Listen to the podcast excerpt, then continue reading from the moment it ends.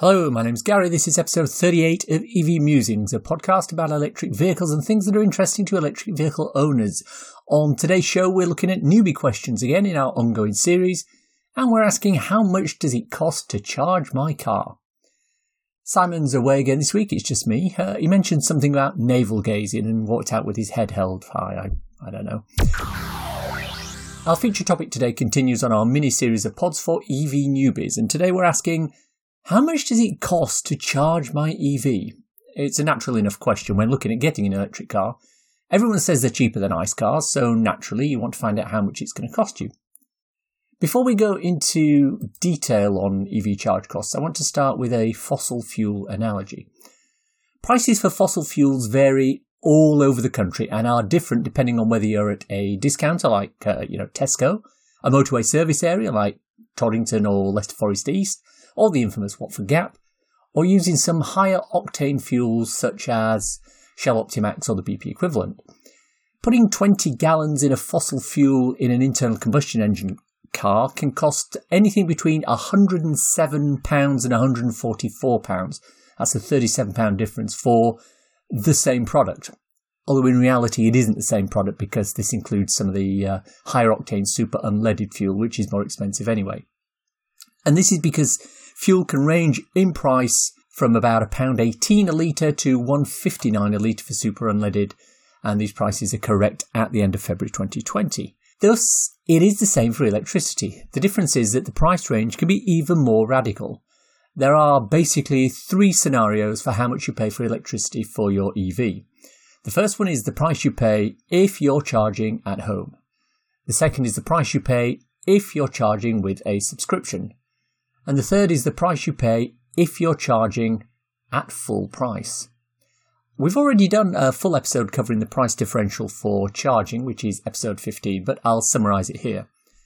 Due to the various pricing models used by the various charging companies, to fill an I-Pace with 50 kilowatt hours of charge, the driver could today pay nothing, £7.50, £8, £10, £12.50, £15, £17.50, £18, £20, even higher if you're on Ionity, or £17.50 plus a time charge depending on where the driver charges, which supplier is used, how much he pays, and what speed the charger works at. So it's not quite straightforward.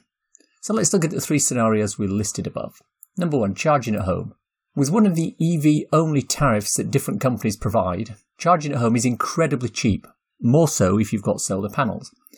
For example, with Octopus Go, I can fill my soul from completely empty to completely full for a pound fifty. With Agile Octopus and a windy night, such as those we experienced here in the UK recently due to Storm Dennis, Octopus will actually pay you to charge. And you can't get much cheaper than that. By the way, if you're looking to move to Octopus, there's a link to my referral code in the show notes. Mention that when you join, and both you and I will get £50 credited to our accounts when you make the move. Number two, charging with a subscription. There are several charging models which allow a subscription format to be used. The most famous in the UK is Polar Plus. In the US, there are things such as the EVgo monthly membership subscription service, and they work on the basis that you pay a fixed amount per month, and that allows you to charge for a reduced rate per kilowatt hour. I pay £7.99 subscription for Polar Plus, and I can fill my 30 kilowatt hour cell from completely empty to completely full for £4.50 on a 50 kilowatt hour polar charger. It looks a lot when compared with home charging, but the difference is that this is generally at a rapid charge, and as we discussed in last week's episode, rapid chargers are expensive to install and expensive to use. Many car companies offer subscription services to allow you to charge their EVs. In particular, the automotive companies behind the Ionity network offers subscription based charging services to allow you to charge at much less than the 66 pence per kilowatt hour that they now levy for ad hoc charging in the UK.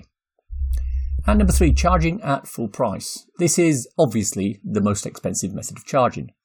For a contactless payment for 30 kilowatt hours of charge from a BP ChargeMaster 150 kilowatt charger, I would pay £12. The same charge on an Engenie or Instavolt 50 kilowatt charger would cost £10.80. if I was using an Ionity 350 kilowatt charger on my Kia Soul, which obviously I can't because Ionity is CCS only and my Kia is a CHAdeMO connector, I would be charged £19.80 to fill the car from completely empty to completely full. So we've gone from £1.50 to £19.50 to put the same electrons into the same battery from different suppliers. The moral of the story is that public charging is more expensive than home charging, sometimes considerably more so. If you have home charging, then obviously using this to charge your EV makes complete sense.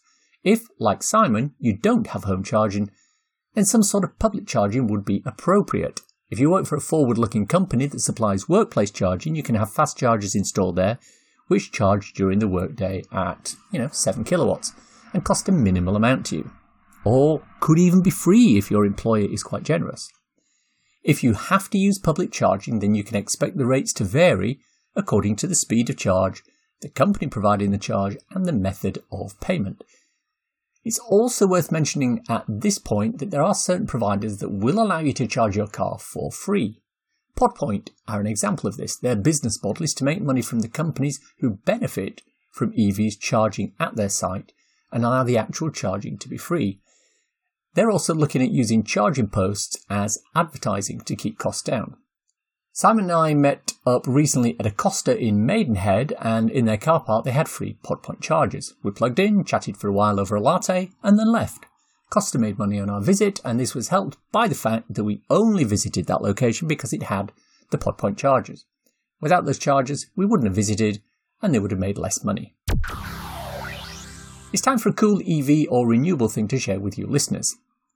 Polestar, the EV brand offshoot of Volvo, we're going to unveil a new EV concept car called the Precept at the cancelled Geneva Motor Show. It's now been released online and it looks very nice. It's been pushed as incredibly eco friendly, having been made from recycled items such as cork and plastic bottles. It's a four door sedan style with what looks to be acres of room inside. It uses a range of sustainable materials that offer improvements in both weight and waste. They include flax based composites for panelling and seatbacks, seat surfaces 3D knitted from recycled PET bottles, bolsters and headrests made from recycled cork, and carpets made from reclaimed fishing nets. Very impressive. It follows the trend of having cameras instead of rearview mirrors, and it has sports radar, LiDAR, and eye tracking technology. Like the Polestar models currently being prepped for production, it has an operating system based on Android, which is both good and bad, and the eye tracking technology allows it to decide which information needs to be displayed to the driver at what time, although how that will work in reality is open to interpretation. No word on battery size, range, or price, but that's the nature of a concept vehicle. I'll keep an eye on this with interest. And that's our show for today. Hope you enjoyed listening to it. If you want to contact us, I'm the real Gary C on Twitter, or use the EV Musings Twitter account, Musings EV. If you're wanting a quick reference ebook to read on your Kindle, I wrote a little something called so you've gone electric. It's available on Amazon worldwide for the measly sum of 99p or equivalent, and it's a great little introduction to living with an electric car. Links for everything we've talked about in the podcast today are in the description. If you enjoyed this podcast, please subscribe. It's available on iTunes or wherever you get your podcasts. Please leave a review. as It helps raise our visibility and extend our reach in search engines. Thanks, as always, to the co-founder of this podcast, Simon Rowe. You know, I asked him what price his eternal salvation, and he said, I can fill my soul from completely empty to completely full for a pound fifty. Thanks for listening. Bye.